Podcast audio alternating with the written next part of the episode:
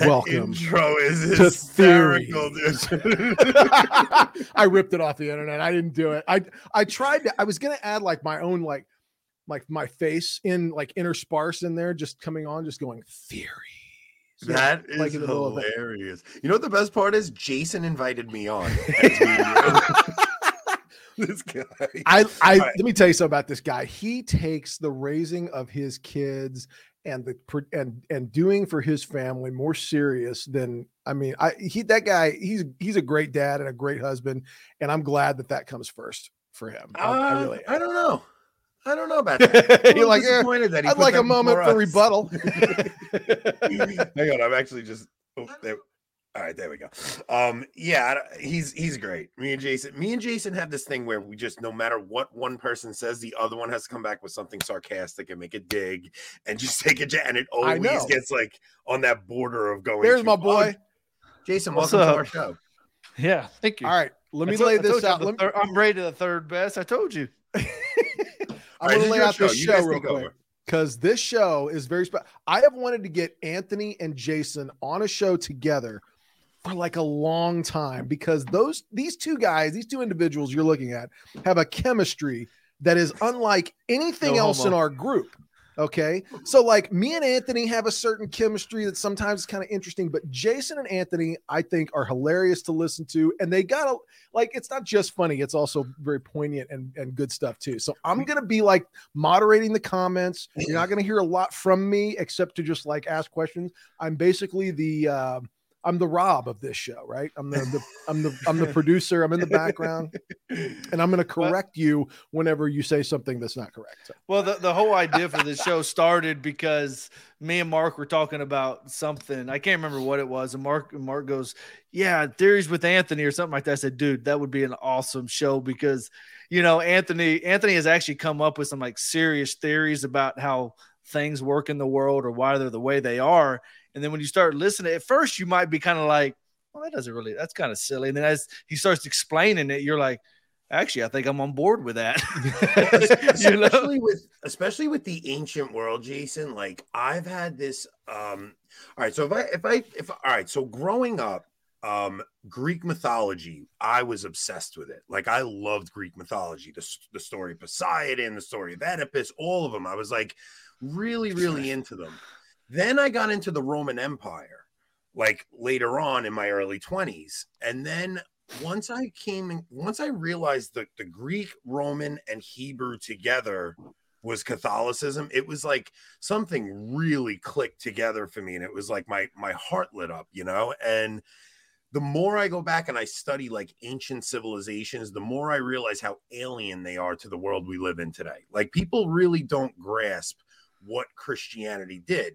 So when I watched that mm-hmm. show Ancient Aliens, it was like like light bulbs were going off because this guy is showing us all these ancient structures that we can't figure out how they built these things because we don't even have the technology today to build them but somehow this civilization built them. And then there was a giant flood that wiped everything out but the Are guy you talking built- about? Are you talking about ancient, Ancient aliens. Or Ancient ancient, aliens, apocalypse? ancient- ancient apocalypse, okay i Yeah, made a face there for a second but i was seeing where you were going with it yeah not ancient aliens i've never seen ancient aliens i have no idea what that is, Yeah. but No, But yeah, no, so- you got you got me watching that one. Yeah, But the thing is, like, if you really understand these ancient cults, it's like even what you're seeing going on today. So, what if, when I read Tim Flanders' book, Tim Flanders' book, the first two chapters are about like how Saint John takes Mary, the mother of God, to to Ephesia, right, and oh, to Ephesus. I'm sorry, not Ephesia, Ephesus, Ephesus. yeah, Ephesus. So Ephesia. Well, you it's Artemis Jason. Ephesia is Artemis of Ephesus, basically. So John the Apostle takes Mary to Ephesus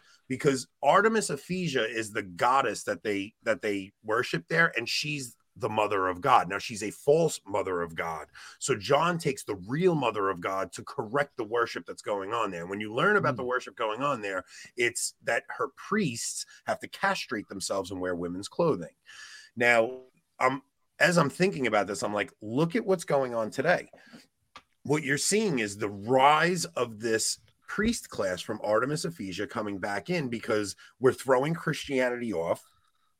We live in a post Christian world, and you're starting to see these old gods come back, but people just don't call them that. Yeah. But demons are real. Like if you don't think demons are real, you're insane. And that's why I said to Jason that time, I said, like, the reason there's pyramids in South America and there's pyramids in Egypt is because they're both building temples to a demon, and demons require similar worship. So they required a temple to be built in a similar structure. And that just Yeah. makes sense to me. Yeah. Hmm. Well, I mean, I mean, it does because right because all these archaeologists and other people have different theories about what happened. I mean, some people think it was aliens or uh, uh, uh, pre-ice age um, civilization or whatever. But it's it- it's crazy to think that like all these civilizations across the globe who never had contact with each other, though the that, like the flood story, it may vary in some aspects, but the foundation is there. It's all the same. Everyone has that creation flood every- myth. everyone has it, and we're always uh, in our modern world. We wonder how did they build these? And then I know me and you were talking one time, and and, and you had mentioned the the the demon worship, you know, with the uh, Nephilim or Nephilim, however you want to say it, you know, being involved. Where you you know you read that in uh, you know in the Old Testament. I can't in the book of Enoch. in the in the and also in the book of Enoch. And uh, it, it really, when you start putting those pieces together, it actually starts making sense because because like like you mentioned previously, demons want to be worshipped the same around the world, no matter where they're at. And it's really, to me, I don't know of another plausible situ, you know, uh, explanation of that because I, I don't think it was aliens. I don't think it was some great civilization that had flying cars and all that before you know the the Yeah, modern history. Yeah, no, but they may have had assistance from demons, right? Like even look at the technology we're dealing with today, right? With artificial intelligence and all this stuff that's coming up. And then you go and look at what they're doing with like the Hadron Collider. And, and when you have the Hadron Collider, they have this weird occultic ritual going on beforehand. It's almost like if you, how can you not think there is demonic influence going on in the scientific community that they're playing around with things that are just a little Mhm. out of where they should. They're going beyond what like ethics should allow because they're they're taking their cue from the demonic. I mean you look at hitler he was into the occult. You look at like every evil society plays around with the occult. And i just think that that that was definitely going on back then and i think it's going on now. Also like when when they see these like everybody's always trying to figure out what are the pyramids like when you watch these science shows like what are the pyramids? What, why did they build them? They, they don't understand that every human civilization since the first humans have been trying to figure out where we come from. It's Mhm. something in us that we just need to know where we came from. So even the modern day atheists who think they're just beyond all that right? Like oh we're we're beyond that. We don't need that. They need a creation story too so they Mhm. have evolution. They need an apocalyptic story too. So they have a climate change disaster coming. They need a They- resurrected Jesus with a glorified body. Look at Lenin in that tomb. That to me, I, every time I see Lenin in that tomb, I'm like, boy, you guys are so desperate for a resurrected Jesus. You just made one out of Yeah. out of one of the most no, but- evil men who ever lived. But there's something so true about that. We live in a story, right? Like everything we perceive is through a story. So of course God's going to reveal himself through a story. It's just the way our minds work, it's the way reality unfolds to us. So like when you when you uh when you see like the um the Zeitgeist movie, right? They try to point out like how the Christian story is so similar to That movie was such crap. I I have a I actually studied uh, history of religion in my theology degree at Loyola. From Loyola's perspective, from the mo- most modernist university you can imagine, that movie was just utter crap. Not, not a single historical fact in that movie was that But- they claimed they- was so accurate. What they try to do is show you how Christianity is really just like all these other stories that came beforehand. And it's like, yes, you idiot. Don't you understand that there's something in the human spirit Oh yeah, there's for almost- sure. attuned to wanting to hear a story like that? Like it's it's almost like God designed us well, it's to, it, well, to it- yearn for it. Yes, it's not it's not only that it's a common source right like at some point in history people had a common common source had these common prophecies of you know a savior of christ of sacrifice and all that and it's, it's kind of like a big game of telephone right as as people separate as people go their different ways they start telling the story but then they start adding in their own things but that doesn't mean that that that all of a sudden christianity is just uh, mimicking these other religions. It's Yeah. taking the truth and and showing it in its fullness, where these others have a perverted uh, perverted version of the truth where you know in the beginning everybody kind of had that common source and it just diverged horribly Yeah. in some cases Yeah, there's something so beautiful about like true enculturation that that the Catholic Church did, right? Like when we would go. So, all right. So Tim Flanders puts forth this thesis in his book where he says you had the Greek mind, right? Like when when the time of Christ, you have the Greek mind, which is like they have Aristotle, Plato, they have all these brilliant philosophers. And then you have the Roman mind, where the Roman mind isn't quite as great on philosophy, but there's something about Roman order that you you can't like. So when Rome comes in and they take over Greece, they don't tell the Greeks to stop being Greek. They allow them to continue being Greek. They just kind of culture. Yeah. They they right. So they enculturate it and they just you're Roman now, but you can keep your Greek identity. So what when the church comes, what you have is the the Greek mind studying the scriptures and you have roman order so the church gets set up like the roman empire you have the pope just like caesar in, in the in the capital and then just like uh, Caesar had all these governors at outposts, like like uh, Pilate was the out at the, the governor of Jerusalem. Now you have the Pope with all the bishops running the outposts of the new Roman Empire, and the, and the church really did enculturate that. And the priests are wearing Roman garb from the first century still. That's that's their Yeah. vestments, and it's like we we would go in, and when there's a festival, like they like they have if they because almost all of the festivals wind up working out around the seasons because people were seeing cyclical things. So we would go in and we would say okay you can keep this about it but we have to baptize it. And we have to get rid of this the, the ritual sacrifices that you guys are doing but we can we can keep this portion of it so you guys still have your festival but we're going to baptize it and we're going to make it a christian festival. Now modern day protestants and atheists look at that and they're like you're just you know this is pagan it's but no yes I mean, it is, but no, like we we found a way to enculturate it and make it Christian and and bring the best of every culture into the church. Well, it's it's kind of that same concept of what you're talking about. Why why I have issues with people uh uh blasting the ordinary, right they're like oh it's just an ang well the church has a history of what you're describing of taking things that people do baptizing it making it christian and bringing it in communion with rome. Um but backing up to what you were saying about the time of you know greek and roman mixing of, of their minds mixing in their order I know there's several reasons as to why Christ came at the time he did, but I also find it interesting in this aspect as well because Christ came at a time where you had the Roman order and stuff like that, and then the you know they the, uh, the church ends up taking that structure, making it Christian, right? So Yeah. so you can also see God's divine providence and and foreknowledge in that and that he knew my church or his church was going to need a structure right so he wanted to order it after something that that Yeah, he thought that he thought could last or that he knew could last i should say and, and i don't know anyway what i'm getting at is it's just amazing when you start piecing together you can see again here's another example of why the time that christ came during the the roman empire was so was so brilliant So if you read Eusebius's church history, he points out how it was God's providence that that Christ comes at this exact time, right? Now, if you read Michael uh, E. Michael Jones's book Logos Rising, he talks about how um, Paul, when he goes to the Pantheon and he's I don't know if it was the Pantheon, but he goes to the Greek city and he's and he's preaching to them, and nobody converts. He only gets like two converts, right? And he's really unsuccessful. But now John the Apostle knows about this.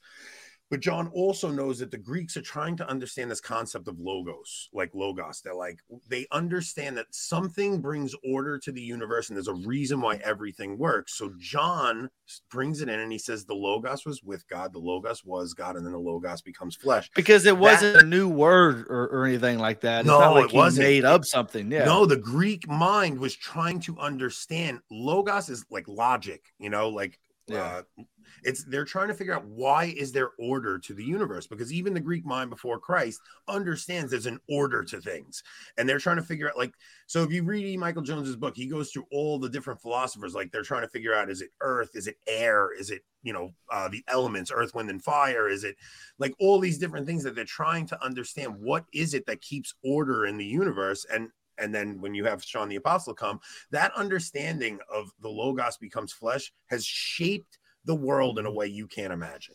Oh, like yeah. you Yeah. really have to understand that. Um, Jason, you read Dominion, right? In Dominion, yeah, Jo- uh, Tom Holland. I mean, I've told this story a bunch of times, but Tom Holland talks about how women were viewed in the ancient world. Now they have the same word for a woman's mouth, her her genitals, and her anus, and all of those are the same word as a urinal. So it's basically just a place for men to dump their fluids.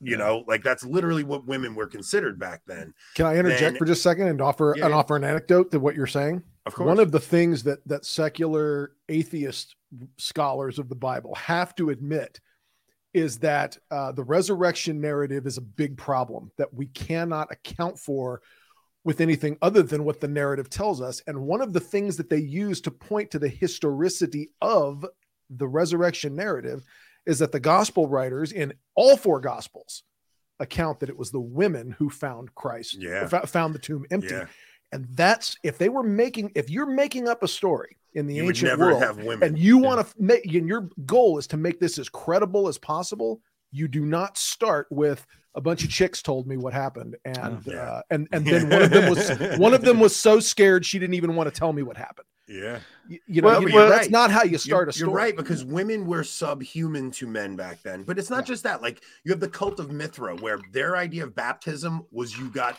bait. They would put a bull up on a stand and slice its stomach open, and you would get bathed in bull's blood. They would have these disgusting orgies in a way you can't imagine. Like I said, Artemis, Ephesia, the, her priests would castrate themselves. This was a barbaric world. Like barbaric. and here's, oh yeah, yeah. on- You know, I'm sorry. I'm just saying on a scale that, yeah. Finish what you were saying on a scale that like, it- uh, people like don't understand. something people don't understand. could never comprehend today. and and that's why when people talk about Paul being a chauvinist and his writings and stuff like that, it shows that you that, that you're that you're putting modern day thought and and more uh, morality and stuff like that in our world today in the first century, and they don't fit because based on what you're saying here, right?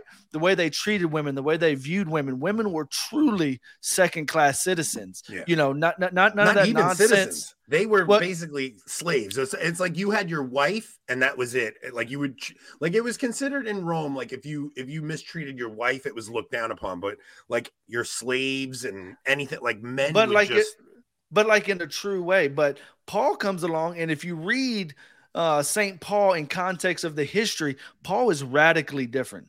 Radically different. He yeah, he says all you know, male and female are all equal in Christ. That women have dignity, that they deserve respect. And, and and scripture even tells us in church even the church even teaches us that women are not just a, a, a thing for a man's pleasure and that is why the sexual that's why the sexual revolution is so evil because it it wants to harken back to that first century where women are there just for men's pleasure Oh, make no mistake, and- we we invented that pill. yeah. and and ladies, we didn't invent it for you. I, I'm gonna, I'm gonna just be 100 percent honest. That pill was invented by men so that we could shirk our responsibilities and just and you know all fun all the time.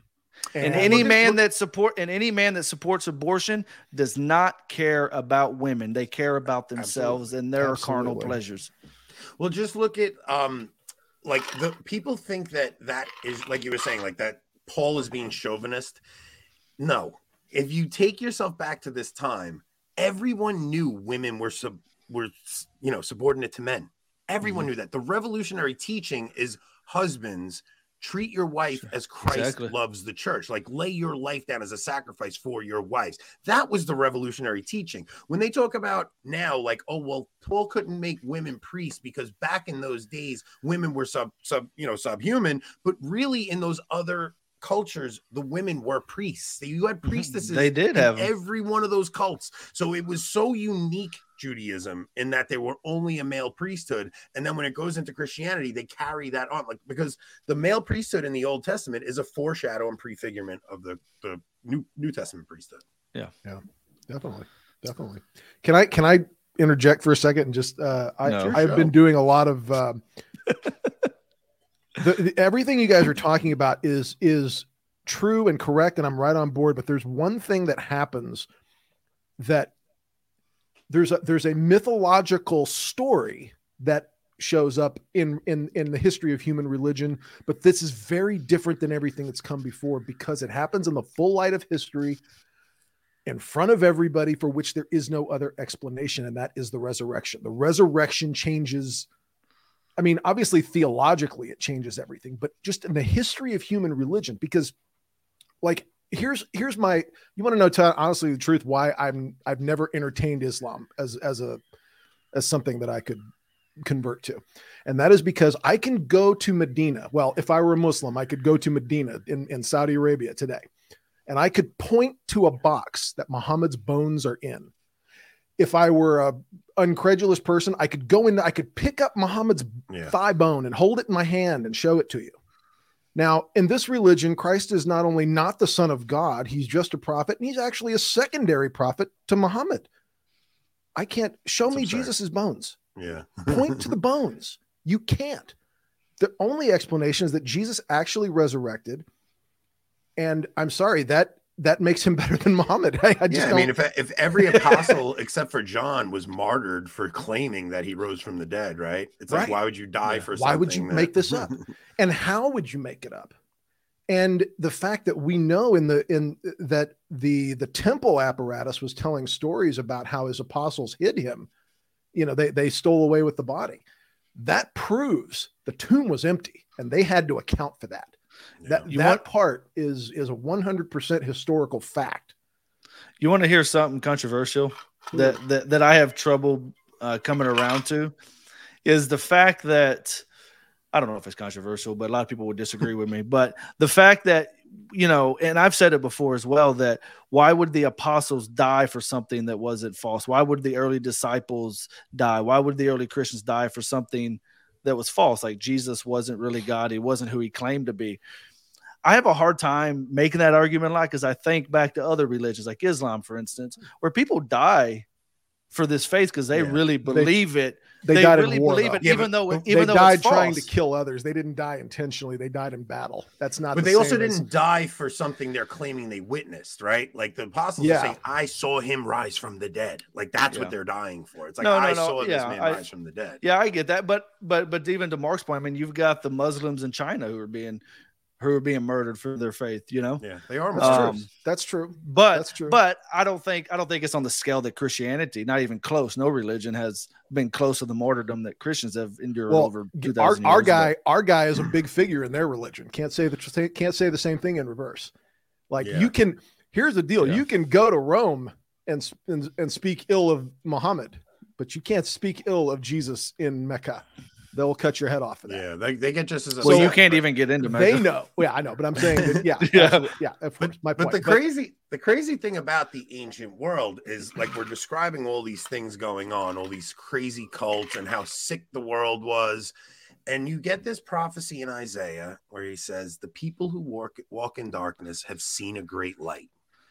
And when you understand how totally and completely God's spirit explodes on the earth, His spirit just covers the face of the earth Yeah. to the point where every single culture that it comes in contact with when you go from you're dealing with um uh what's the what's the stupid show with the uh uh with Ragnar Lothbrok Oh, Vikings. Vikings. Vikings right the Vikings encounter the Christians and I need to they- rewatch that as a Catholic because I I saw it when I before I was show, man. Catholic. There's a now I couple need to of rewatch scenes- it.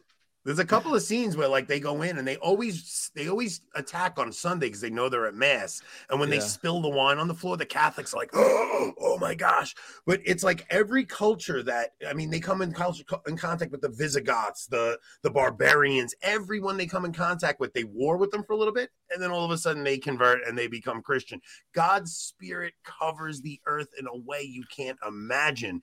And it's like even today when when when people today don't take account for that and they just and they look at the story and they're like oh religion is just a way to control people you idiot nobody would invent a religion Communism as is a way to control people. yes Yeah, they'll, exactly they'll say religion's a way to control people, and that's why I'm a socialist.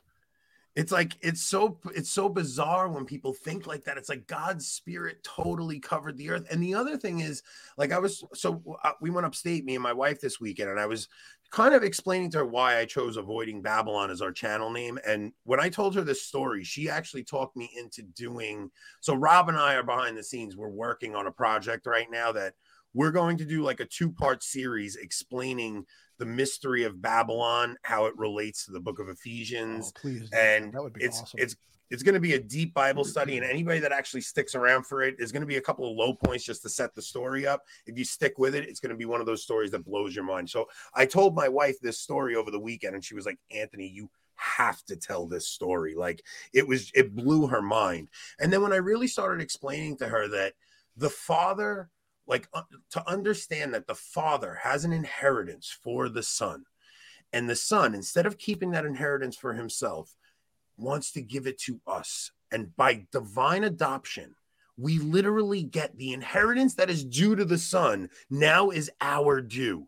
Yeah. like, like people don't understand that when you chase these fleeting pleasures in this world you are giving up your inheritance that the father has for the son to go chase this fleeting pleasure. And i really see hell as like like uh, i see steve skojec really like coming down on the church's teaching on hell about torment and hell and my understanding of hell is our attention should remain on god at all times and when we let our attention go to these other things and the, the number one thing is always pornography and sex right yeah. now, if you let your mind go to that, you will you will lose your faith in God.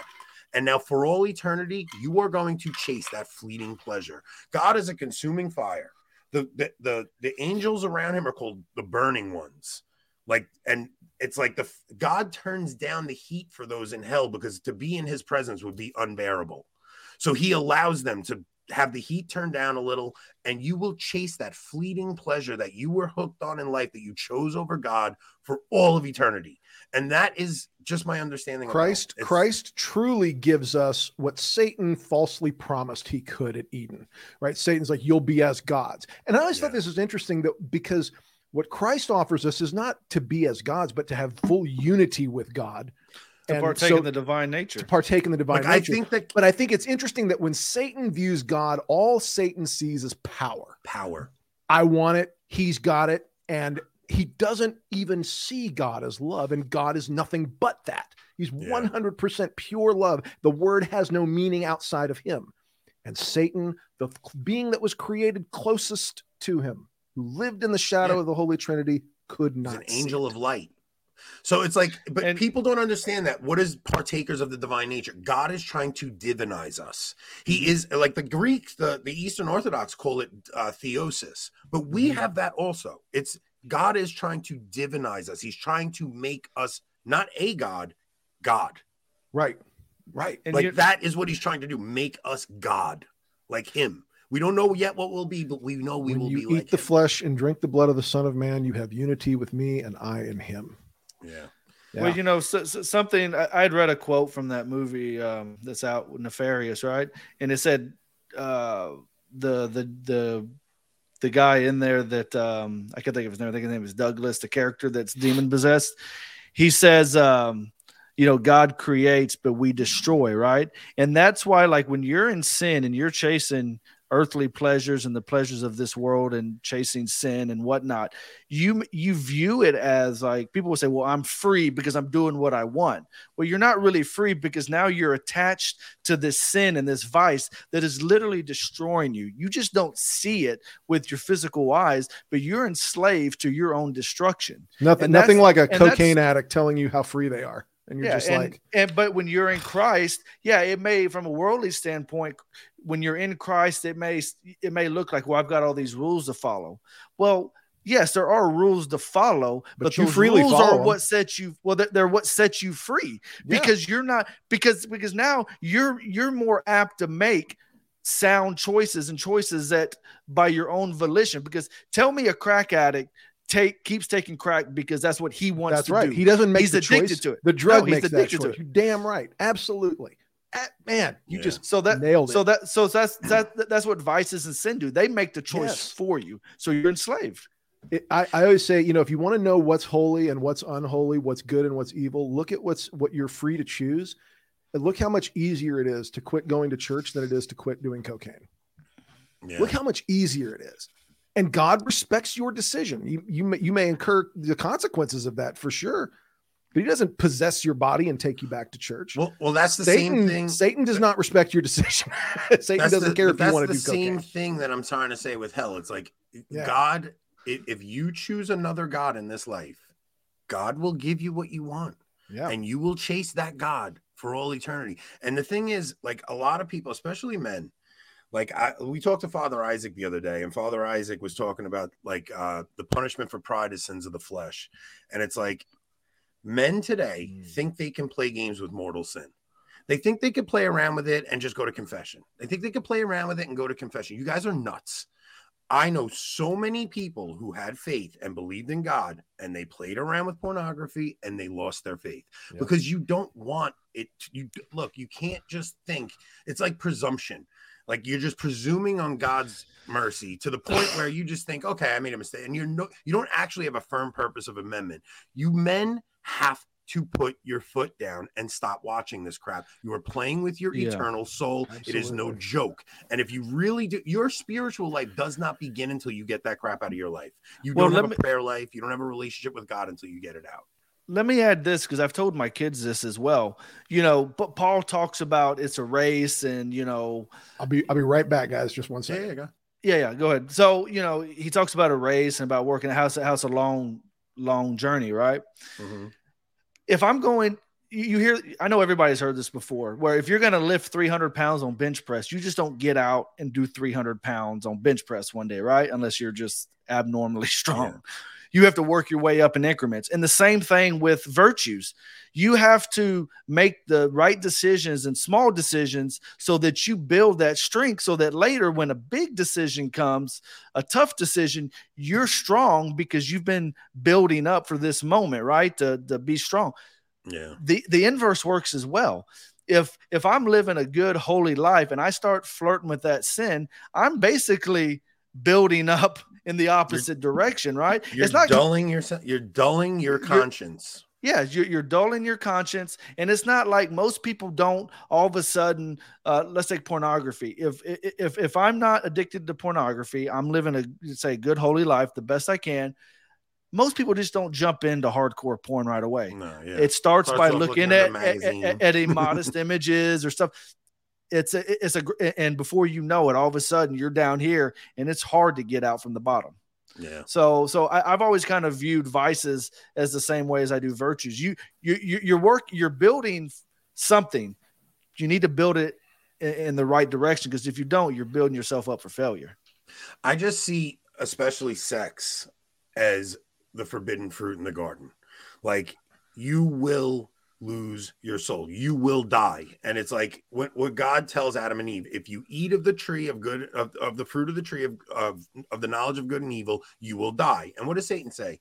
Did God really say you're gonna die? Surely you won't die. And they eat the fruit. Did they die? Well, no, but they Not did. right away, but eventually. No, but they did. But they did die. That no, right oh, there. Oh, right, yeah, I see what you're saying. Yeah. Their soul died. So to the point where God doesn't, he can't find them in the garden anymore. Right? Like, where are you? I was hiding from you. I was naked and I had to hide from you. That is what mortal sin does to you. You and look what God's from the, God. the first time first thing we see God ever get angry about in the Bible.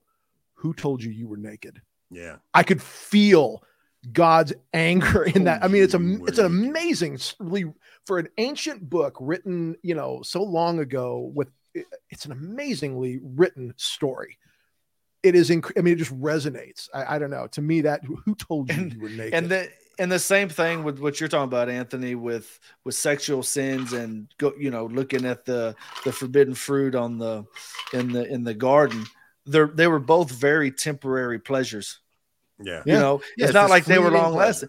A fleeting Well- pleasure that ultimately will kill you. If I really think that, like, uh, so prepping for heaven saying that's not what the forbidden fruit is, but I really think that there are like a, a lot of commentaries that say the snake coming in to tempt Eve had to do with something with Adam letting another man near his wife.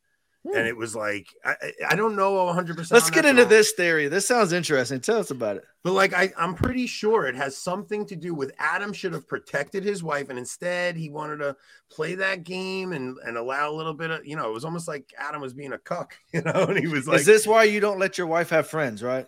This is No friends. She doesn't. She doesn't leave the house.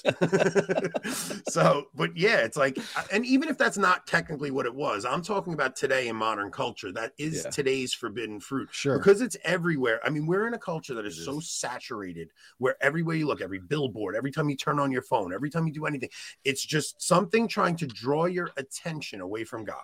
And if we allow our attention to like like people need to be listening to podcasts all day that have to do with God. You need to be doing scripture studies all day. Your focus always needs to be on God because if you allow your attention to get drawn somewhere else and especially somewhere that's sinful, you will leave your God. It is an idol in your life. And pornography Okay, when- I want to talk about Lilith when he's done. So keep going. I'm sorry. Yeah, no, pornography is 100% an idol. It's an image that you're giving part of your soul to. And it's something that's Wow, just that's becoming well so much more clear and clear to me as I go. And I'm like, I, Wow, I- Ah, that's good.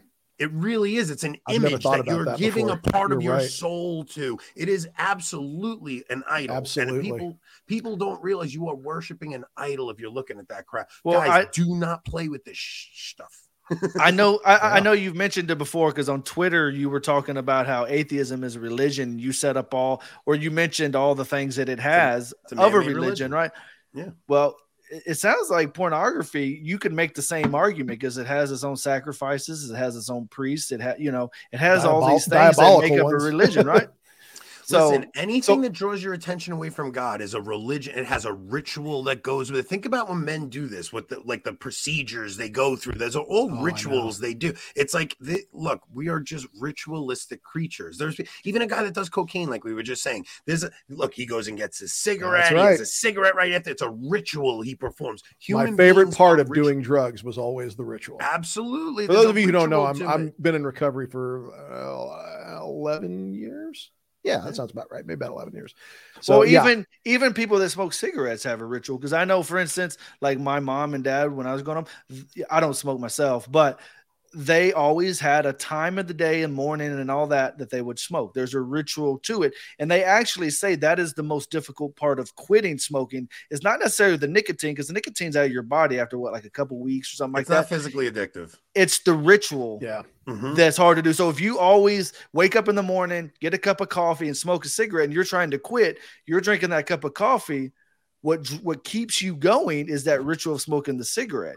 So it, 100%. you have to reorient your whole life to quit these addictions. Yeah, absolutely. I smoke, right? So for me, especially, like there is a ritual to it. It's like it really is.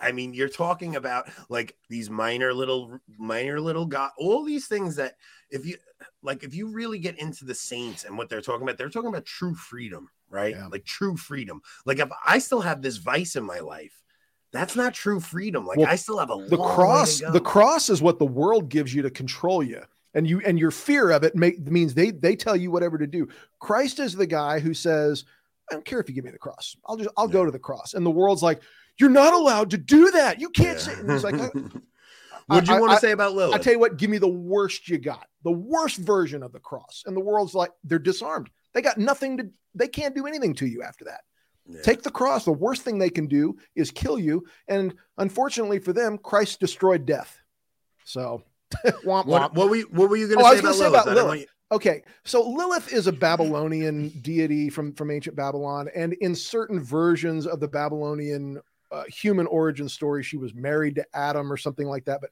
here's what's interesting to me, going back to what you were talking about earlier about ancient civilizations, and I wanted to mention Lilith for a moment. You know, you know how many gods humanity has worshipped over the years, and and and Yahweh, Yahweh. I'll give you the Israelites were not the first ones to worship Yahweh. Yahweh has been present in ancient Middle Eastern religion going all the way back to Mesopotamia, but he's worshiped alongside a pantheon of other deities, right? Um, and in various contexts and cultures. But the Israelites are the first ones to worship only Yahweh and have no other deities. Okay. How many of us today worship uh, uh, uh, Marduk? How many of us worship Lilith? How many of us worship Pazuzu or Lamashtu? You've never even heard of any of these deities Yeah. Nobody worships Zeus. Nobody worships Poseidon. But I can go down the street and they are still offering sacrifice to this ancient Middle Eastern warrior deity. That's that's interesting because you can't find another example of that. So Lilith was um even it, like the so there's an apocryphal Jewish text about Lilith also that she was Adam's first wife, but Mm. not formed from Adam's rib. Wasn't Mm. she So- in Chosen too? In the Uh, Chosen, was she? Was Was she? she, was, was she the one that possessed Mary of Ma- uh, Magdalene? Yeah, I can't so. remember. I think you're right. Yeah. I think Sorry, right. just random thought. So- random. no, that you're. I think Hmm. you're right about that. But yeah, so God doesn't uh, form Lilith. God, it's an apocryphal text. It's not scripture. But God forms Adam, and then He forms uh, Lilith from the dirt also. And Lilith is this rebellious woman.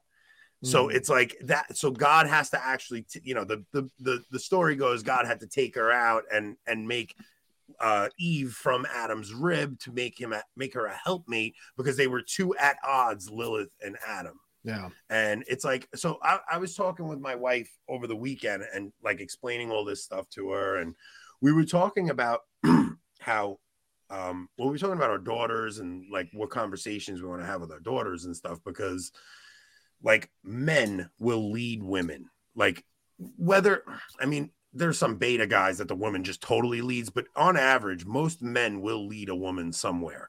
Now, if that man doesn't have God as his focus and center, he will lead his wife to hell. It's just what happens. It's like such an important thing to to have conversations with your daughters. Uh, Like Jason, how old's your oldest? Uh, fourteen. So you're getting it to that age where it's like like so my my daughter's 15, my other my other daughter's 13. It's like we're we're getting to that age where they're like think boys are cute and stuff and it's like these the conversations you need to start having with your daughters are very important and i'm i'm trying to I, we're having Tim Gordon on tomorrow, and we're going to talk about that. So maybe I should save that for tomorrow. But I, I had like a really deep conversation with both my girls yesterday, and it had to do with what me and my wife were talking about. But just how a woman will follow a man, and a good husband will lead his wife to heaven, and a bad husband will lead his wife to hell. What Yeah. did, did when you married your wife? Was she was she Catholic or not? No, my wife was Lutheran when we got married, Yeah. and I wasn't practicing my faith, but I knew enough to get to tell her that like I put my foot down about getting married in the Catholic Church. So I had to go get a dispensation from my bishop. She she comes into the uh she we get married, she's she doesn't convert, and then like three years into our marriage, I had a conversion and I just started talking to her and I started taking the kids to church, and she was like, Okay, I don't want to not be able to receive communion, you know. So she just converted just to have all of us the same religion at first. Yeah. If you had any idea how much my wife's faith has blossomed, Mm. like the conversations we had this weekend, when I tell you, like, my heart was like on fire watching my wife. For the like, Tradman listeners who don't know, Anthony and his wife are disgustingly in love, and they go on these retreats, and they and they stare deeply into each other's eyes. Ugh. You won't be uh, trust me. If you're on a chat with this guy after he gets back from one of these weekends, you will not be able to eat for a week. Listen to me. I adore that woman, but part of it is because, I, like, part of it, and I was even telling her, like, I only have, I don't play games with this crap looking at other women, man. Like, my wife is the only woman I look at. I don't, and I take that so seriously because you don't, re- like, I look at it like, how can I possibly love my wife and only my wife if I'm letting my heart get pulled away to these other women? It's just like the, the, the union between husband and wife is so divine like it is the reflection of the mm-hmm. divine it's like the father and the son come together and their love is so real the holy spirit pours forth when a husband That's and why. That's why marriage and marriage is a Trinitarian type love. tr- yes nine months later you have to give it a name and and it's like the the act between a husband and wife that ecstasy is meant to give you a glimpse of what's Yeah. coming in the afterlife like that is Well, literally that's why when that people who people who watch pornography are doing a lot of trauma to their brains. I mean, if you're Yeah. not a religious person and you're not there, you're not there on your journey home yet. Okay. uh, But you're doing a lot of violence to your physiology because your brain is set up, like you just said, to release chemicals and things like that to to create a bonding experience with your wife during this, you know, this event but when you're flooding it with just disgusting you know and and things that Yeah. are outside of what this per, what this thing was created for your brain chemistry will rewire itself and that's that's why you can't go back to church you can't stare god in the face after Yeah, exactly. That's 100% right. That's Well, why that, you know look, there's something that. so shameful about what you're doing there that Yes. you are Adam hiding in the God, God, I'm naked. Don't look at me. yes Like there's something so fundamental about that. Other sins, they may be mortal, but they're not that like this. The sex stuff is so mortal, you will lose your soul. And men that are using the confessional as a revolving door, I'm telling you, you're playing with fire. Do not take chances like that. It is so dangerous. I've seen so many people lose their faith. It scares me. I, I wanted to add uh, two things to this. Is one we're we're talking about the the unitive nature of husband and wife, you know, reflecting the the blessed Trinity, right? In marriage, my daughters, uh, I think I mentioned on our last episode, Mark, but our daughters had had asked me about uh, I forgot what it was about, but anyway, we got into contraception and stuff like that. And that was one thing that I told them is one reason contraception is, is so evil is because it takes away the procreative nature of of marriage, right? And if we really think about it, how blessed are we as as humans through marriage to be able to partake in the creative nature of God. So every time a husband and wife come together and it, you know and, and have a child, they are partaking in, in creation. That's what started because they asked me the question was is does God create the baby or does a husband and wife create a baby? And they were they were debating that, right? i'm and I on, told I'm I- on team god creates the baby but go ahead well, I'm like, I, I'm, no, but I'm like, I'm but like, i get your point i yeah it's a, it's a valid question it's a very well, metaphysical well, one Well, the, the, my answer was, well, you're both right. Because Yeah. ultimately, Yeah. ultimately, God creates it, God imbues it with the soul and, and all that, and, and set up the, the faculties and systems for us to create babies. But as a husband and wife, we choose to come together and and and you know potentially create life. Obviously, God God blesses us with that life, but we are partaking in God's creative nature Yeah. and and and it, it- it's an amazing thing and that's why we should never never contracept because we are killing that blessing that god has give given us and, and partaking in that divine nature right um the other thing i wanted to mention was the reason i asked you about your wife because you're talking about women follow the husbands and it's very important for daughters because i know i do harp on my daughters they're older too in all fairness but i do talk to them a lot about i do harp on them a lot about you know a, a man because I, I i mean i do i do tell them i want your husband to be catholic because gr- granted you can marry and i mean i was a non-catholic and told stuff like that teenage daughter and that? people- Man, she's yeah. gonna come home with a muslim now. What are you doing? Do do you not know how And people- teenage girls work? Why would you tell Well, her any- that? anyway people will uh you know will convert. The the, the wife will convert the husband sometimes but most of the time Correct. that doesn't happen. I, I know me and my wife neither one of us were catholic. I started exploring the catholic faith first right? And she followed Now, I- you. I never once pushed it on her. I never want. I would go to RCIA. I was reading books. I was listening to podcasts, and I may talk to her about things that I thought was interesting. But as time went on, she was asking questions, and then what? I think four or five months later, she started RCIA. But I never push it. But it speaks to the nature of women wanting to follow their husbands, and that is What- why. Did your that is- wife have? Did your wife have a? uh, was she like a? Did she take her faith uh, in general seriously before this? Yeah, yeah. I mean, we were. So she we were- she she had like a, a, a Christian faith that she actually did take serious. So how- Yeah. what was her reaction when she saw you starting to go study Catholicism? was she like, oh boy, Well, at first she was a little. are uh, you interviewing my co-host? I am. His show? don't worry. I I'm, always I'm love vain- hearing the stories about the wives. I know. I No, love. you- I'm I trying. love- I didn't mean to interrupt. Listen, I'm I I'm- love hearing I'm the stories vain- about how the wives react. I'm vain enough to talk about myself. So, so no, but when I started going or, or thinking about it, so okay, let me back up. I'm kind of scatterbrained here tonight. Let, let me back up. So, tonight. yeah, all the time. Years ago, I love Jason. yeah, probably a year before I converted, right? Yeah. I actually had an appointment with uh, uh, a doctor to go get snipped, right? What's it called? Uh, vasectomy. Yeah, vasectomy. The day before, I. I, Holy cow, this is amazing. I I wussed out. I'm not gonna lie, I was scared. You know, that. I was like, I was like, man, I, I I'm not not feeling this. So I called the doctor and I said, hey, I'm gonna have to reschedule. You know, I, I'm not ready for this. And my wife, me and her were talking around that time, and I said, How many well, kids did you know, have at this point? We had four, What do you have now? Seven? six, Six. six. So I told her, I said, jokingly, but I was also thinking about it too. But I jokingly said, well, you know, the Catholics uh, think uh, uh, artificial uh, contraception and and vasectomies are a sin and all that. And she goes, yeah, but we ain't Catholic.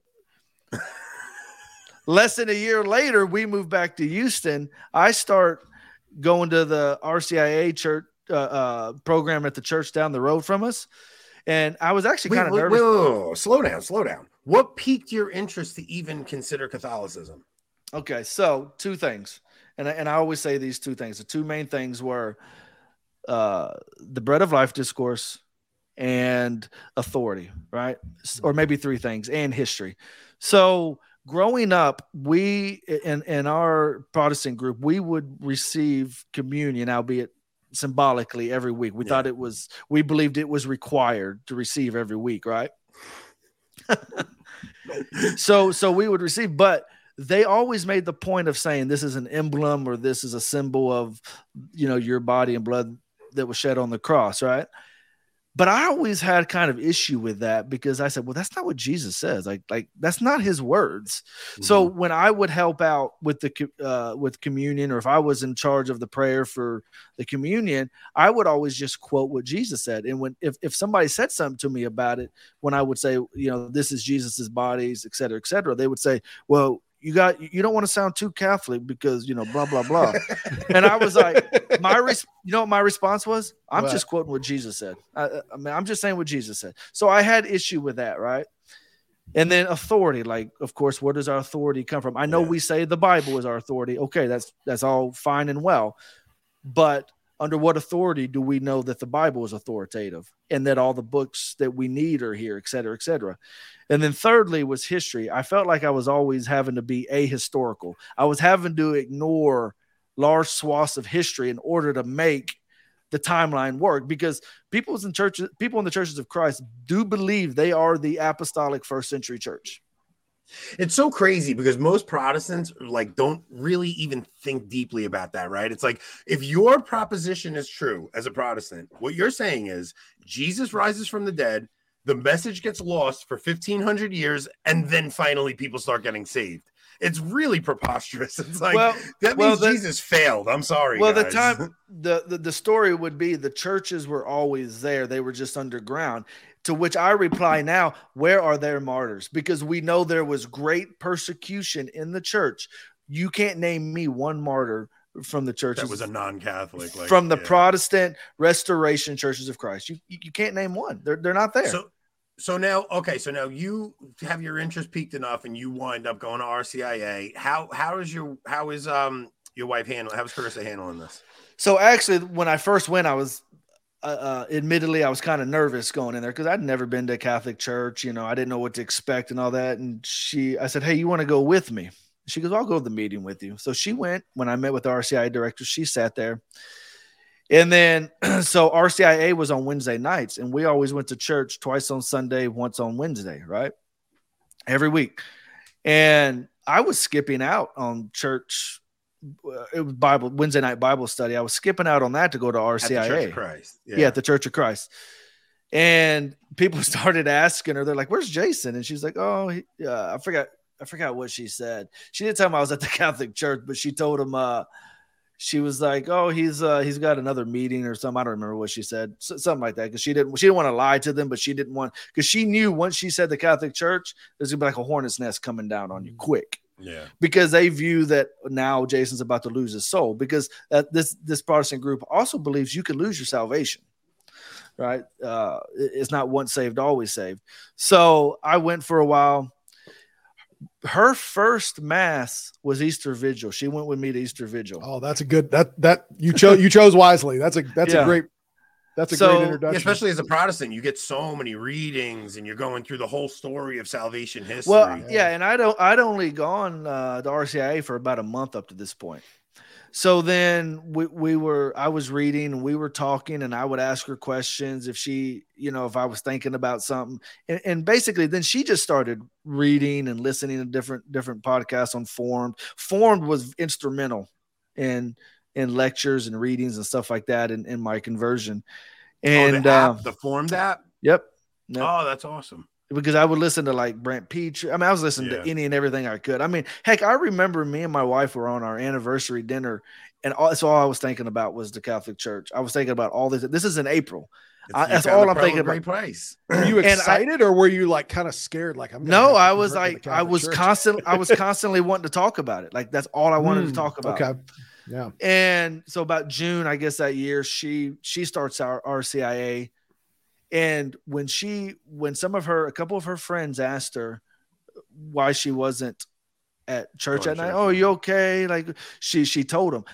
I was leaving out of town that night. Like I left about nine o'clock that night. And, and about 8:30 when they send the text, I'm walking out the door. Two of her friends show up at the house that night, wanting to talk to her because they're worried. And my wife's like, I am not ready for this. Like, I'm not ready to have a discussion. I'm trying to help you get out the door, you know, Oh et cetera, et cetera. Tell you what. So I, I anyway, so I had to leave. But fast forward to November of um, 2018 on Feast of Christ the King on the on the new calendar, and we we were confirmed. Um, then and then of course between that time period we had um, you know I had lots of emails and texts and phone calls and all Yeah, how that. did the how did the old congregation handle it? Did they cut you out of they would they just disowned you at that point, I would imagine. Some, I mean, I still talk to some. Some I, you know, don't. Some just, yeah, cut us off. And w- one of my favorite lines when people would tell us, one of my favorite lines when they're like they want would want to talk to us. Hey, we want to talk, but we're only going to use the Bible as our source. my my, re- you know what my reply was? I don't know if it's a good one or not, but this was my reply. I would say, okay, I will do that, but first you need to show me from Scripture alone where it says the Bible is your only authority. And literally nobody, no, nobody responded to me. See, but I could see because of listening to so many Bible studies, I can argue scripture with a Protestant and for especially Catholic apologetics for Protestant arguments. Like I can go through scripture and Oh, like I have they hundred percent confidence in you. yeah, I mean when they when they say call no man father, I'll pull up where Paul says you have had many brothers in Christ, but you have not had many fathers. Therefore, I became a father to you. Oh, look, it's Father Paul of Tarsus, guys. Like there's so many contradictions. They try to pull these little proof texts out, and so Well, in, in all fairness to Anthony, we did theories with Anthony, but really this was just we I don't know, have a the- I wanted to Yeah. do it. we just as- wanted to talk. Listen, Now- I wanted to build this show as theories with Anthony and Jason because I think they should do this. Not, not, I mean, you can't do it all the time, but maybe a regular, like a series kind of a thing where either myself or Rob will moderate and just let you guys go. Because I think, I don't know, guys in the comment section, do they have amazing chemistry? This is this works for me. I don't know. well, we So- did the we did the chosen series. We're gonna do next season Right, together. So yeah, I mean, I love yeah. I love I love Brooke. I I honestly think both of you are very good, like at broadcasting. Oh, like I you. just I, I think both of you, I, Mark, from the first time I I met you, I just loved talking to you on air. Like you just you know exactly when. well, I jump. hear Like, there's an I- opening at Fox News. I don't know if. Uh, I tend to So- talk over people and Well, here's the thing. Okay, so I do have a bunch of theories written down on my phone that I was going to talk. Now, Oh, wait, start- before you go to these theories, there was something I wanted to say, but I couldn't get a word in edgewise earlier. You guys were talking about men wanting to lead and women wanting to follow men. Single guys in the chat, I'm going to give you all the key to the mint. Okay. The key to the mint to the oh single Oh guys in the chat. When you get that date and you show up to pick her up on that first date or y'all meet somewhere, have a plan. Have it all planned. Don't show up. What movie do you want to see? What, what, what, where do you want to eat? What, what do you want to do? If you plan everything out and just take her on a date, she will have an amazing time and she will never stop telling her friends about what an amazing You take her, you take her out to eat she had. first, then you go to the beach and you sit on a lifeguard chair with her and you talk with her on a lifeguard chair. That was my, my now wife's do not date. take any recommendations. do not take any restaurant recommendations from Anthony because you may be spending three hundred dollars on a first Yeah, I did. I do do that. I took my wife. We went on our first date. We went out to eat, and then we went to. I went to the beach, and we sat in a lifeguard chair, and we talked. And I didn't even try and kiss her, and she was so shocked that I didn't try and kiss her that she was like, "Does he like me?" And I, Yes. le- I left her thinking about it, and she fell in love with me because I didn't kiss her. Yeah. I didn't even try. take it like, nah. slow and Yeah. we should be waiting to marriage anyway so take Yeah. it slow and show show her that you value her and that you know and but i'm serious that whole have a plan thing on the first date that's the key to the mint guys Brick run says with it you have to give up Jif peanut butter. Jif peanut butter is disgusting. You guys gotta get you gotta get Skippy natural peanut butter with a touch of honey. oh no It's we're a the Jif best peanut household we're a Jif So- household Well, I, I don't care what peanut butter it is, as long as it doesn't. It's not crunchy peanut butter. So wait, Rob's Um, saying the braces comment. The braces comment was when me and my wife were in middle school. My wife had braces on, and she had like a huge crush on me. Like she was like in love with me, and I and, and she she like she was coming up to me in the hallway one day, and I just looked at her. I go, "You're gonna be so hot when you get those braces off." she was like heartbroken, and then when she got her braces off, I was like, "You want to go out on a date?" I told you, I told you you're gonna be hot. oh my goodness So that's so a unique approach Back, back to the show. Back to the show topic. Yeah, I, back to the I. I, I did I did want to do a couple of these with with Anthony. They, they don't have to go real deep, but I just want to see what he says. And I want to start out with the softball, an easy Yeah. one, non-controversial. 9-11, inside job or not? Oh I'm, I'm, I'm Here- completely joking. I don't want to get. Here's what I'll YouTube say. Here's what I'll tell you. Wait, wait, He's wait. gonna I talk will say about so- I will say Yeah, I something. I don't know what happened, but I know the story they told us is bullcrap. do I mean? do not I do not believe anything the mainstream media tells me. And I and I I fell for that story hook, line, and sinker when it happened. I Fell was for it? Mr. you don't believe I, that 9-11 I was in New? York. I saw what happened. No, Yeah, you saw what I happened. it. I mean, I, I believe two planes. I also think the mainstream media is not. I mean, I, I yeah, they're all liars and they're cheats, but they're also buffoons who couldn't take a leak without wetting the front of their pants. And so the idea that they could that the, the idea that they could manufacture a No, I think conspiracy the deep this state, I think the. CIA tells them what to say. That's what I they're the think. I most think the inefficient of CIA all the organizations. The CIA doesn't know what the CIA are the one who let these guys in the country because they can't I- figure out. I don't know just what think- I happened. think I, the- just I don't think the think the three-letter main agencies- narrative. Yeah, I, that's I, don't. I, don't know what happened. Yeah. I don't. I don't I care. I probably- just don't I- but believe I don't believe say. the main story. I, I do just because I don't know that they're smart enough to be able to manufacture something like that. Uh, other mean like than a- You mean like a pandemic? I don't get us in trouble. Okay, no, no, no, good- don't good point, good trouble. good point. Uh, think they can manufacture something? Strike one. But All right, really, what they did is they had the raw material for. I mean, the pandemic did happen, right? It, it did exist. And Yeah, what they guess. lied about was what you can do to stop it and how you're going to cure it and and Oh, how what they lied about was how severe can- it was. What they lied about was where it came from. I Yeah, mean, they yeah. lied about everything. They Right. lied about Well, everything. And- and they're they're openly admitting to that, like like they never change their story now. You know, a lot now, of these. I, a lo- now, lot I, of these- now I do believe that the way those guys got into the country is probably not as uh, y- y- you know Listen, uh, I believe as that I believe straightforward that as they say I it, but- believe that they they flew planes into the buildings. Like I Yeah. believe all that. I'm saying I think it, that we probably knew it was going to happen and allowed it to happen. Hmm. Like I, I think that they wanted a just reason, like a legit excuse to go to war in the Middle East, and they said, okay, we, you know, who cares? About two thousand people that died. Hmm. That's that's just how evil I think our government is. I just think they're evil enough to throw three thousand Americans away like it's nothing. Okay, All right, next topic. So, Mm. so, Uh, okay, so well, the- agree to, agree so to the- disagree. Yeah, that's So fine. I don't know. I'm not saying I'm right. No, I agree with you about the government. I just don't know that they. I, I, I my personal experience with most uh, people who've been in the intelligence community is, I know that you think we're all this finely oiled machine. Most of the time, especially in the Middle East, we have no idea what's going on. And I was like, oh, okay, that's interesting. there, our our intelligence in the Middle East is notoriously bad because we don't hire anybody who can speak the languages of the people that they're spying on. But okay, so I mean, I watched I watched Jay Dyer on Tim Gordon's show the other day, and I don't know. They convinced me of some crazy things. Jay Yeah, Dyer, Jay Dyer's pretty nuts. So, all right, what's the next topic, Jay? so the next the next topic, Okay. no, I was not. I was not in intelligence, Caitlin, but I, I knew several people Mark's who a was. fed. Yeah. Mark's the fed. guys, guys, just speak into the microphones. Okay, it's all being recorded. We went to we went to Steubenville. Mike uh, Mark was mic'd up. I mean, theoretically speaking, Anthony, anything you say can and will be held against I'm you. sure. I He's probably lawyer. he's probably given us bad lawyer advice all these years. We're like, oh yeah, let's Actually, this." I thought about this. I'm the one. I'm the one job a Fed can't pretend to be in order to get close to you. Oh, because if oh, you think you're really? Yeah. talking to your lawyer, all of that Yeah. stuff is privilege. That can't come Yeah. in. So all right, I'll try this again, Mark. So the actually, while you do that, I'm going to the get something to. I've heard his feelings.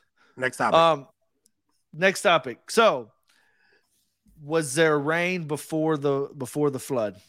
Because Well- based on because there's a I'll just read this. There's a scripture in Genesis In chapter Genesis, two I read it yesterday. that says, "And there was not a man to till the ground, but there went up a mist from the earth and watered the whole face of the ground." yeah, and, then and and so then the some- some people River have a theory- out.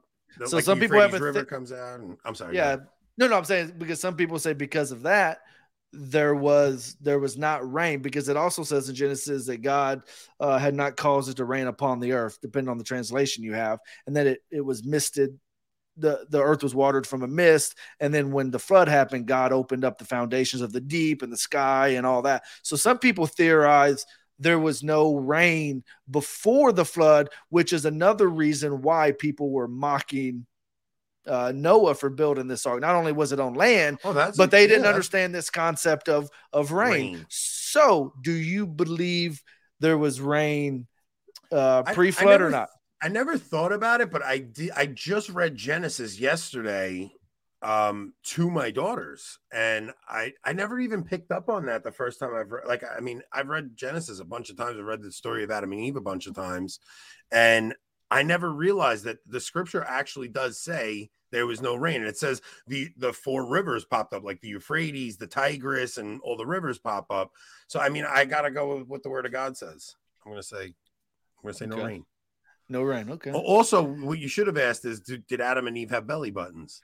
No, that's that was my literally my next question. I texted you last night. That was one. I don't know if you read them all because I sent a lot. That's why when I saw you, no, you said my your son, texts you. Yeah, my son was like, texted me today, and he says, "Did Adam and Eve have a belly button?" And I'm like, "Huh."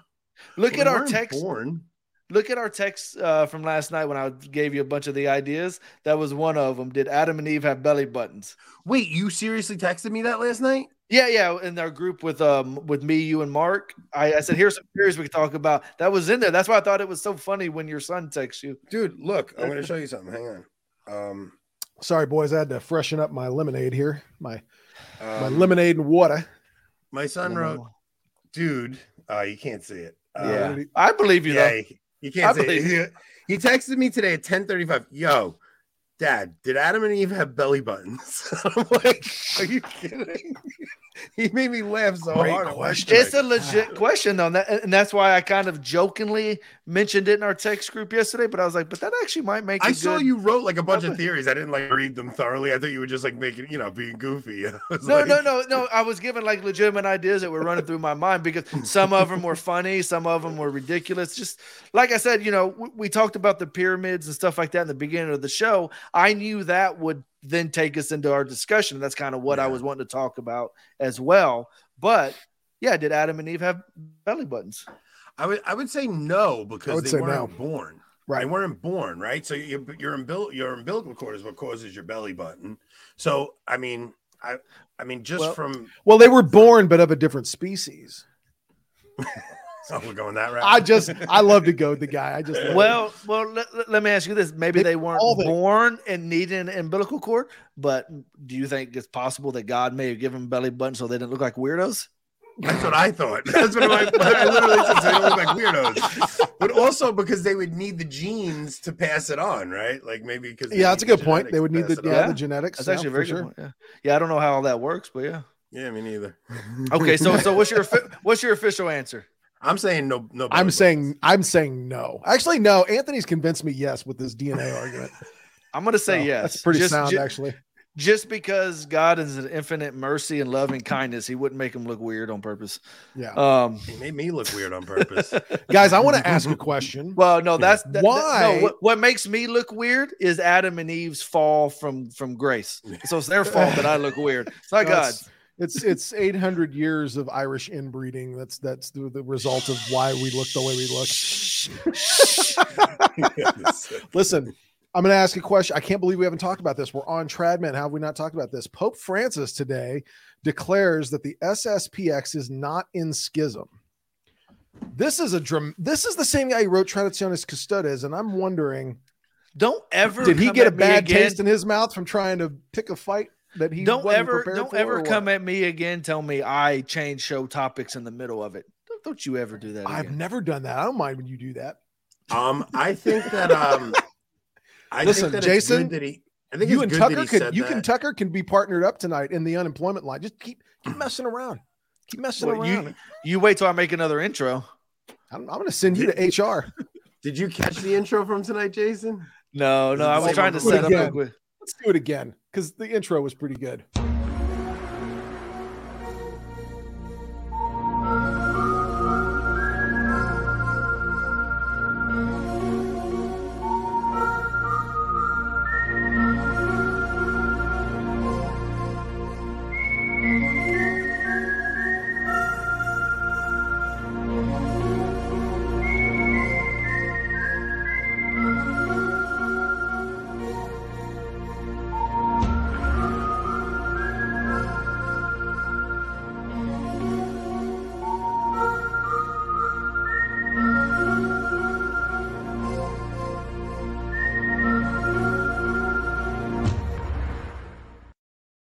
the the pot fire. leaves do it. The pot leaves. the pot leaves really put the cherry. I didn't make that. I ripped it. I ripped it from the internet. You know, I didn't make that. oh just so you good know. so now so I, I would say it's a good thing that Francis said it just because there's so much drama over the SSPX that having the Pope say something like that, it actually, you know, it, it tells that it tells like Salza and Michael Lofton, like, sorry guys. I know, I know he thinks we're these really like difficult people to please. But do you want to know what how many trads would canonize the guy on the spot if he celebrated one traditional Latin mass in St. Peter's How as the Pope. How about just not we- take ours away? I don't even care. what a hero he could be. Like he's so starved for goodwill right now. He has no friends left that I can tell, except the the German Synod, and they're about ready to, you know, take a hike if they haven't already. Uh, the Chinese Communist Party burned him. He wasn't. He didn't see that coming, which I can't figure out how you didn't see that coming. And I think, I think the poor guy's fresh out of friends, and all you would have to do to be like the biggest hero in the world to some of the biggest Catholic media personalities in the world is celebrate one traditional Latin mass, and they would canonize you as the greatest pope that ever lived. I, am telling you. I mean, I'm too I'm too jaded at this point to ever like he's just Oh, I know. just- I'm jaded he's just too. beating me down so much at this point that I don't I don't know. I think I, just- think that job has beaten both of us up. Like I just have, him I just have such a hard time with him when I see him talking. Look, when I see him sitting down and talking with all the, you know, he's sitting with a trans person, he's sitting with a, a sex worker in this new Disney documentary, I know. and I'm like, you're the, you're supposed to be the vicar of Christ, and the things that we said on this podcast tonight, right? Talking about don't you dare mess around with mortal sin. Like I've never heard him say anything even, cl- and we're talking about people's souls. Like he's supposed to be, he's supposed to come on. Like I, I just. yeah, I'm with you. I just it just it it it breaks my heart. It just I'm I don't know. I have a very hard Well, time. I, I don't I don't have any authority to claim he's anything. I just I think it's not- heartbreaking. I also think that this if this is ridiculous to believe that you're just not allowed to not like the Pope. Like I, I understand he's the Pope and I submit to him filially, but I have to like him as a person too. I have to that that's that's asking a lot. I think I can just I can dis I can think he's doing a good job. I can't have that opinion. yeah. That's not allowed anymore. The Catholic Church, I have to tell you, when it was conservative, was much more a, a, a- fun place to exist in. When the Catholic Church gets liberal, man, it gets despotic. I just man. I just miss ah. having a Catholic identity. Like yeah, I want to stand out as different from the culture. I don't want us going along with the culture. I don't want us to be accepting. I want us to be weirdos and freaks. Like Yeah. I want when I I want when I make the sign of the cross, people look over and go, oh, you know. Oh, let me know. let me. Can I tell you a story? Uh, I think it's a pretty cool story about making the sign of the cross. And and I and I don't take this wrong. I don't mean it to pump myself up or anything like that. But so this weekend at a, at a wrestling tournament, one of the kids got hurt. You know, hurt hurt their arm. We went to mass yesterday, uh, and I saw I saw the mother and the kid at, at mass afterwards and we asked how their arm was doing and all that and they said oh you know just a strained ligament. Luckily it wasn't broke. But the mother said thank you. I saw you and your daughter cross yourself as she was walking off the mat. She goes thank you for your prayers. And and i use that to tell my daughter see just making a simple sign of the cross can speak volumes of people without you actually doing anything. Yeah. Yeah, a simple sign of the cross, though, is the deepest mystery in the Christian religion. It's it's we're saying like the greatest mystery Jesus reveals to us is God is a father and that he's a family from all eternity. That before he creates the world, before he creates the universe, before he creates anything, from all eternity, God is a father. Like so making that little symbol It's one of the most powerful prayers you can make Yeah. and I told this story like uh, two weeks ago. My daughter uh, was going up for a dance competition. And she was so nervous behind stage, practicing her thing, and I see her make the sign of the cross behind stage right before she goes on. And after she made it, like a calmness came over her. And I'm telling you, it's like it is. It is such a deep, powerful prayer to make the sign of the cross, and people don't And an contemplate ancient- it nearly It's enough. probably one of the most ancient Christian prayers. Absolutely. Um, I think you know, and no one else I found out? The the Sursum Corda at Holy Mass, you know, um, you know, right after the preface that leads into the Sanctus, that is in almost every Christian like uh, Christian liturgy that traces its liturgy apostolically, right? So all the Orthodox guys have that, the Oriental Orthodox have it in there eh, because it is one of that prayer has been in Christian liturgy of the Eucharist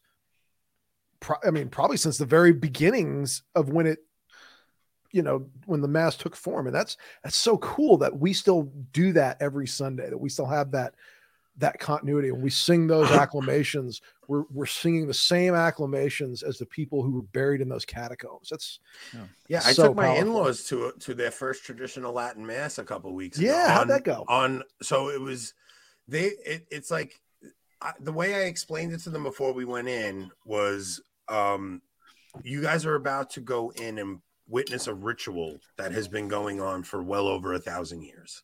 Like uh, you know you guys are about to see something like this is something that connects us to the ancient christians. I said and i had to tell them they couldn't receive communion and they didn't understand and they were a little upset and then we went in it was on divine mercy sunday and father gave like a really powerful homily on not receiving the eucharist if you're not, you haven't been Wow. to confession and stuff. It was so perfect. Like i can't even tell you. Like father mayara i love that man from the bottom of my heart. But yeah and then, and i haven't really like asked them too much but i can tell my father-in-law sees the way i i run my family and I know he sees something special about it because my other two brother-in-laws, they're you know, they don't even go to church or anything. And I know he sees something very special about the way I run my family and he admires it to the point Yeah. where he asked to come to a Latin mass with us. You know, so you really got to realize your witness in front of people really does mean a lot For and sure. I'm always trying to bring up these conversations with them to point them toward like look at the world falling around around you. Like you can see when we when we tossed off the Christian the, the Christian faith, you can see things falling apart. Like just open your eyes. The proof is everywhere. Like I think the trans movement is the greatest proof of God's existence that has ever been in front of us. okay, go do. on. I do. Go I just on. think look at what happens when people leave God. They lose their identity so much as as a child of God that they don't know what what what gender they are. They don't even Yeah. know the identity of their gender. Like it is the greatest proof of God's existence that I have ever seen in my life.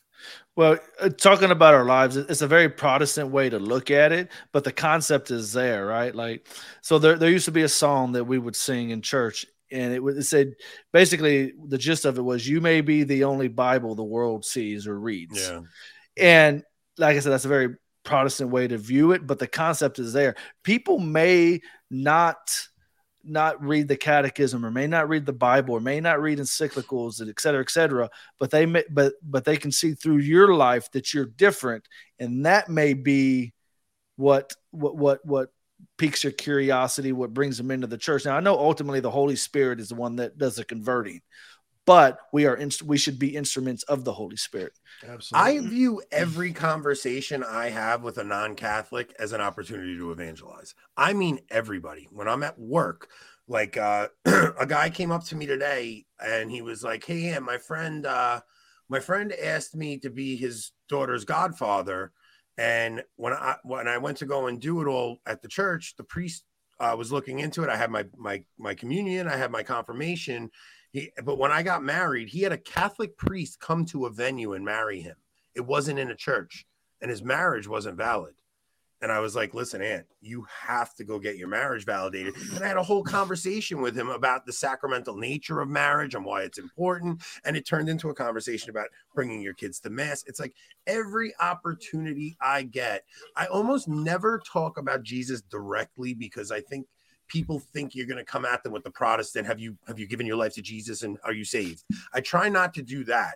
I try to always talk like on a deeper philosophical level and get people to look at things a little bit differently and just try to adjust their their understanding from what the world is telling them to see and i really Well, do try to convert yeah. every single person i come in contact with I mean, I'm not necessarily good at it, but what we should be doing, because I know my most fruitful discussions have always been listening to what the person is talking about or saying and building off that. Don't, you know, like you're saying, don't uh, try to beat them over the head with the Bible or just come at them as Jesus, your Lord and Savior. yeah, you know, like that turns like- people off like listen to what if you're in a conversation with them listen to what they're talking about and if you see a moment that oh maybe i disagree with that or whatever take that as an opportunity to open the dis- the, the discussion. Those have always been the most fruitful and enjoyable conversations i've had versus just coming at somebody. Because as soon as you come at somebody you, yeah. most of the time they go on the defensive and they shut the doors. You're, you're gonna go well, nowhere. people people are always telling me they're like they're like when I when I tell them like I'm raising my children to save themselves from marriage, they think I'm crazy. They're like, you can tell them whatever you want, they're gonna do it. I'm like, no. I'm like, you don't know what you're talking about. Like I talk to my daughters. I have conversation and I told my daughters, I love you too much to not tell you the truth about this. There are so many fathers out there that will let their daughters and just pray that they I hope my daughters picked up the faith on the way because I brought them to church. No, like they're not going to pick up the faith. We need to figure out how to pass the faith on to the next generation. well and it has to be done efficiently to make sure our children have the faith. ultimately they're their own beings with their own free will and they will ultimately make their own decisions but just because that is the reality of what happens that they're free will beings does not all of a sudden excuse us from having those discussions from Yeah. guiding them from you have, to trying form, you have to form from your try- will. From telling them those things save Yeah. yourself for marriage maybe maybe ultimately they don't save themselves for marriage but it's not going to be for lack of me trying as a father Right.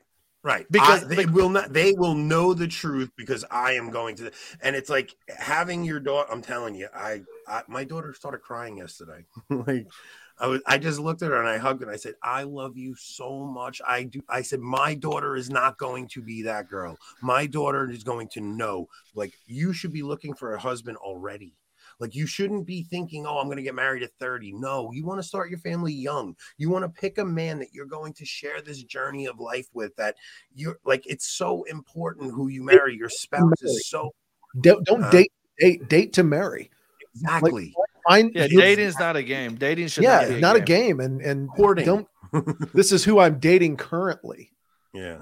Why? Then crazy. why? if you can't if, if you yourself. can't see yourself marrying this person you do not Stop need wasting now time. now Chunk up the thing, though. Absolutely. now, now here's the thing though when you're young this is this is our role as fathers especially especially daughters they will confuse infatuation with love they Yeah. will be infatuated with this person and can say in the beginning oh i could marry him and have but it's our it's our duty as fathers to say okay pump the brakes a little bit just you Mhm. know obviously you don't want to be hard necessarily and push them away because then you're just gonna push them in the wrong Dude, that's direction the balancing act, though, right there, Yeah. Jason. You, it really is a balancing act. You don't want to look. You can't keep your kids caged up, and you want them to be able to have you know enjoy things because if they get their chance to get away from you then they'll go crazy. You have to really it's a balancing act with children where you have to let them enjoy things a little bit but to me it's the the sex is the line. Like you do Yeah. not play games with this. That is fire and if you touch it you are going to get burned. Life life changing in so many ways.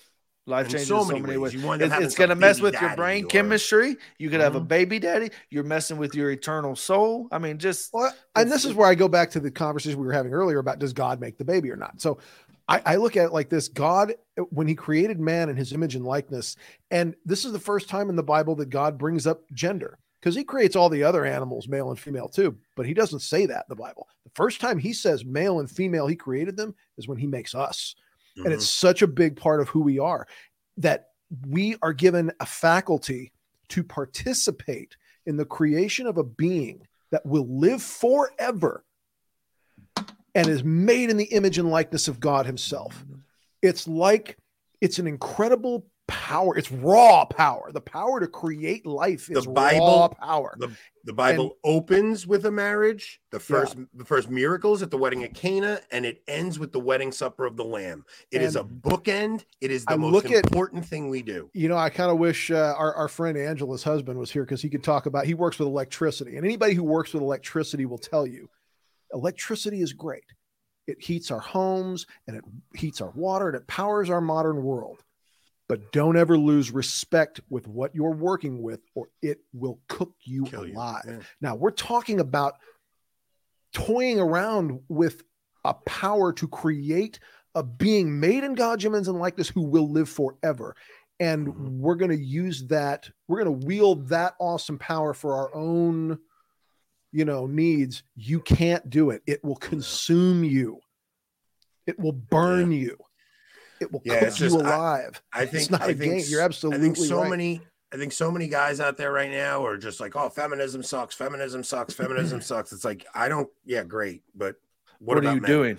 yeah like what what, do you- about men i want i want to talk to men and talk to men about what they need to be doing And all this incel garbage and all that. Yeah. it's I want to be talking to men about look, if you your role as a husband is to keep your family together no matter what, and not just your immediate family, like show your children that like I- I am such a big guy, like big family guy. Like I want my kids to have healthy relationships with each other. I don't ever want to pit them against each other where they're in competition. I want them to have relationships with their cousins. Family is all we have, and it is your job as a husband to keep your family functional. Yeah. So I, I, I will add that this show has turned into the Wish uh, off the rails, the Wish version of off the rails, wish.com. Actually, so Actually, you know, I've been thinking during this whole conversation, you know, where I'd love to do is just, I'd love to be a fly on the wall for the guy who's going to ask for your daughter's hand, Anthony. I'd love to just be, I want to just sit in the room. Don't start till I I'll get t- there. I'll bring the I'll tell you right now, I'm going to when if my daughter likes a guy, I will be having conversations. Oh, with yeah, him, you got- uh, making yeah. sure. Like, listen to me. I want to know what you're. I want to. I want to know. Do you are you Catholic? And if he is, do you take your face here? If not, come with me. We're gonna go listen to a Scott Hahn talk and take a ride with me. And we're gonna and I'm gonna teach this kid the faith. My Love my it. daughters are getting raised in a, by a you know not raised. My daughters are marrying a man who is going to take the faith seriously, and I will make sure of it. so Yeah. Yeah. my m- back to back to my point of off the rails because we're coming up on an hour and a half, and there's definitely two, maybe three theories I wanted to ask Anthony to get back on. Yeah, okay, I'm sorry. move- I chimed in little more than I wanted to. I'm sorry. I got I'll, about, I'll be quiet. I quiet. got about 10 minutes left. So let's try. yeah, yeah. let's So, to- so, so they won't take long. I, I don't think at least. Who knows? I, I probably lied. Okay. What's your theory on who is Melchizedek? who is Melchizedek? Mhm. I mean, in scripture, he's the priest and king who offers. No, bread no, and no. wine, But but, but as a person, there, there's a couple theories out there on who he is as a person. um, Have you ever thought about it? You know, what Like I said, never- I- you know what the I've name never even, I've Melchizedek never even means? thought about it. It's two Hebrew root words, Melech, which means king, and Tzaddik, which means righteousness, king of righteousness. So it's interesting that Christ is the a priest theories, though, according to the order of Melchizedek. So, so one of the the main theories is that it was actually uh, Seth, one of Noah's sons, Hmm. Really? was Melchizedek. Yeah, I didn't. I'll be darned. that. I never even heard that. or is it Shem? Not Seth. Is it Shem or Seth? Rob? Is it? he meant he said it Shem. Seth. It was Shem, okay. he's Shem.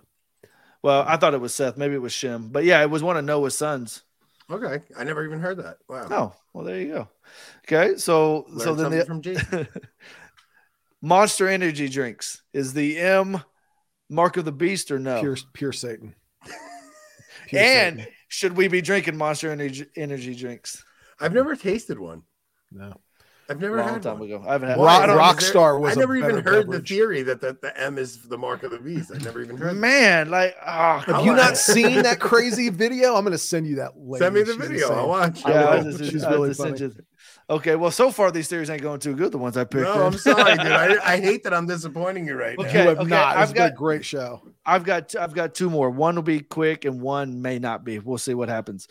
Is the world or uh, is the world flat or round?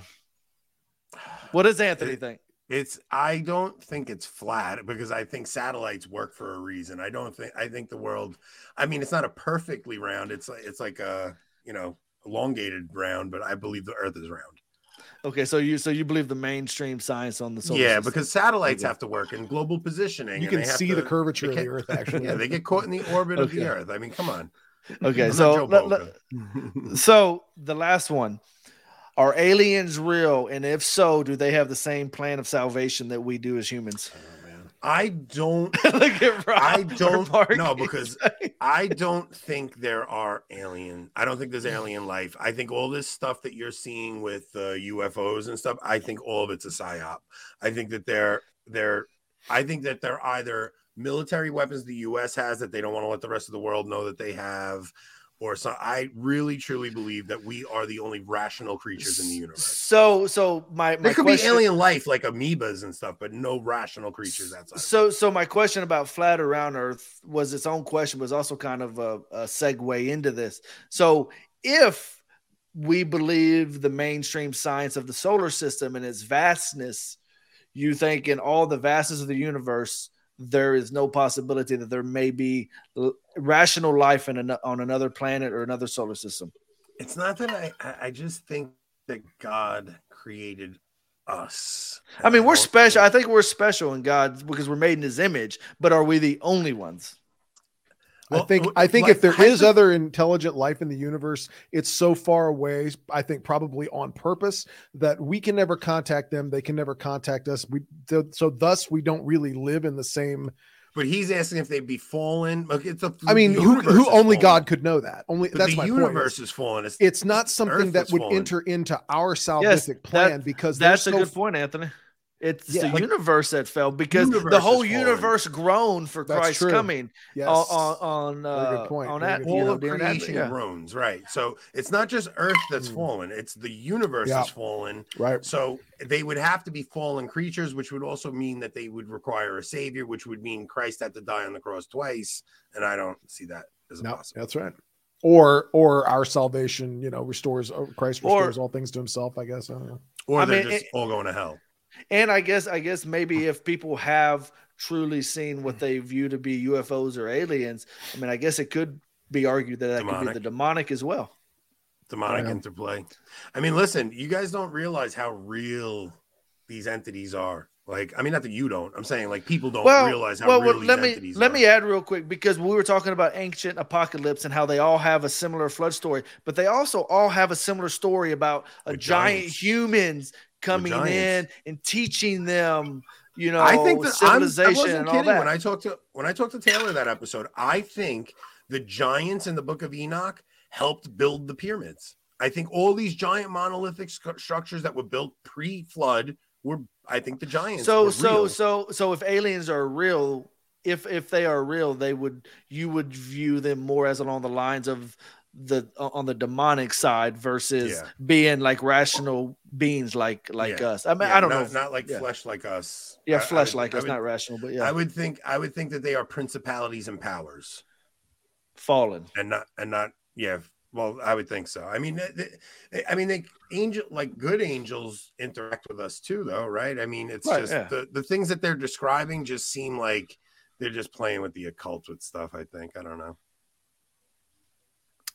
And that's our show, everybody. Uh, no, No, guys, this and- is a great show, man. No, no, I, I enjoyed it, and like I said earlier, really, to be quite honest, the the title was kind of just clickbait, catch bait type Yeah. stuff because there's with Anthony because everybody likes to joke with you about you know going off the but it rails was and a all good that. show. But really, the, yeah, the, the whole show. Well, I did have some questions for discussions. we, we talked about some I deep think- theological Yeah. things, and like That's really where I was really wanting it to head. That's where I was wanting to head because I know I give Anthony a hard time. Me and him just talked the other day offline, give him a hard time. But Anthony really, really is a smart guy. knows his knows scripture. Has these, like I said, sometimes you'll you, uh, I'll talk to you about some theories that you have or or whatever, and at first you may be like, okay, that on the surface that sounds ridiculous, right? No, honestly. But then as Yeah, you start, yeah. th- but then as we start talking like we did on the show, it's like, well, that actually makes a lot of sense.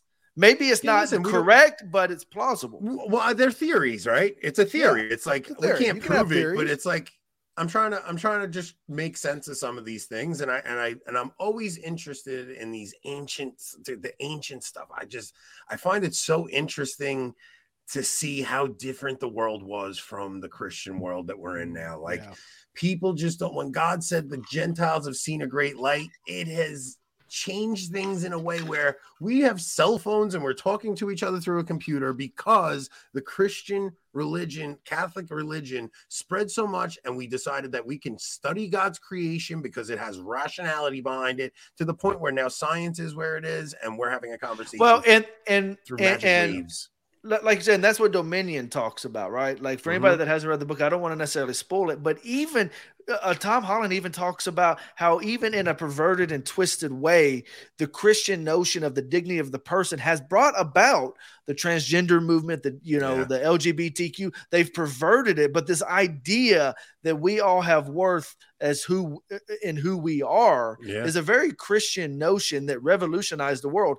And people that that talk about they hate the the West, they hate Western civilization. They don't hate Western civilization. They hate Christianity because without Christianity, Western civilization does not exist. not exist. You can't separate European history from Catholic history. And they don't even hate Christianity. They hate what they think Christianity is. Because nobody, just like Sheen says, Fulton Sheen said, not a single person in the world hates the Catholic Church, but a lot of people hate what they think the Catholic Church Yeah. is. Because nobody could ever hate it if they knew what it was. Yeah. Folks, join us. Uh, I don't know when our next episode's coming out, but we're going to be recording an exciting one. Anthony, what's going on over at Avoiding Uh, Babylon? w- so tomorrow night we got Tim Gordon on, and then Friday me and Rob are on the CVS podcast, which I think is Catholic Verse, which I'm uh, I'll put a link out for everybody on our channel and on my Twitter up for Friday. Guys, if you don't subscribe to Avoiding Babylon, then you're probably not in this audience anyway. But if you're if you're in our audience and you've not subscribed to Avoiding Babylon, head on over there, hit like, subscribe, comment, do all that good stuff. Smash the like button. You know, whatever. I'm gonna cut some clips up from the show and put them on our channel with Oh, links to the full show here. So we Please want do. nothing more than to help each other grow. Like It's all you for the guys greater are- glory of God. Yeah, you guys are you guys are my squad, man. Like you- if people don't know, like I talk to Mark and Jason all day long every day. We're in a group Grudgingly. all day long. I talk to these guys more than I talk to my wife. These I consider them my best friends now. I really do love you guys. I Thank love you you too. for man. me Thanks on, for man. coming on. We really appreciate it. And Rob, you're coming on next time too. I don't I don't like doing this without Rob. It feels weird. All right, Nah, guys. it's, good to, it's good to get. I mean, he's always so loud, talks over me all the I time. know, he's man. just like, I yeah. Know. and I don't think he knows anything about history. Hey, that's that's hey, always my I- biggest beef. I want to say this. Me and Rob did a Anthony was supposed to be on it, but he was having I had the work. that night. But me and Rob, if anybody hasn't checked it out, we did a really I, I thought it was a really good episode, fun episode on uh, on avoiding Babylon about the um the Dan Munster. Carlin.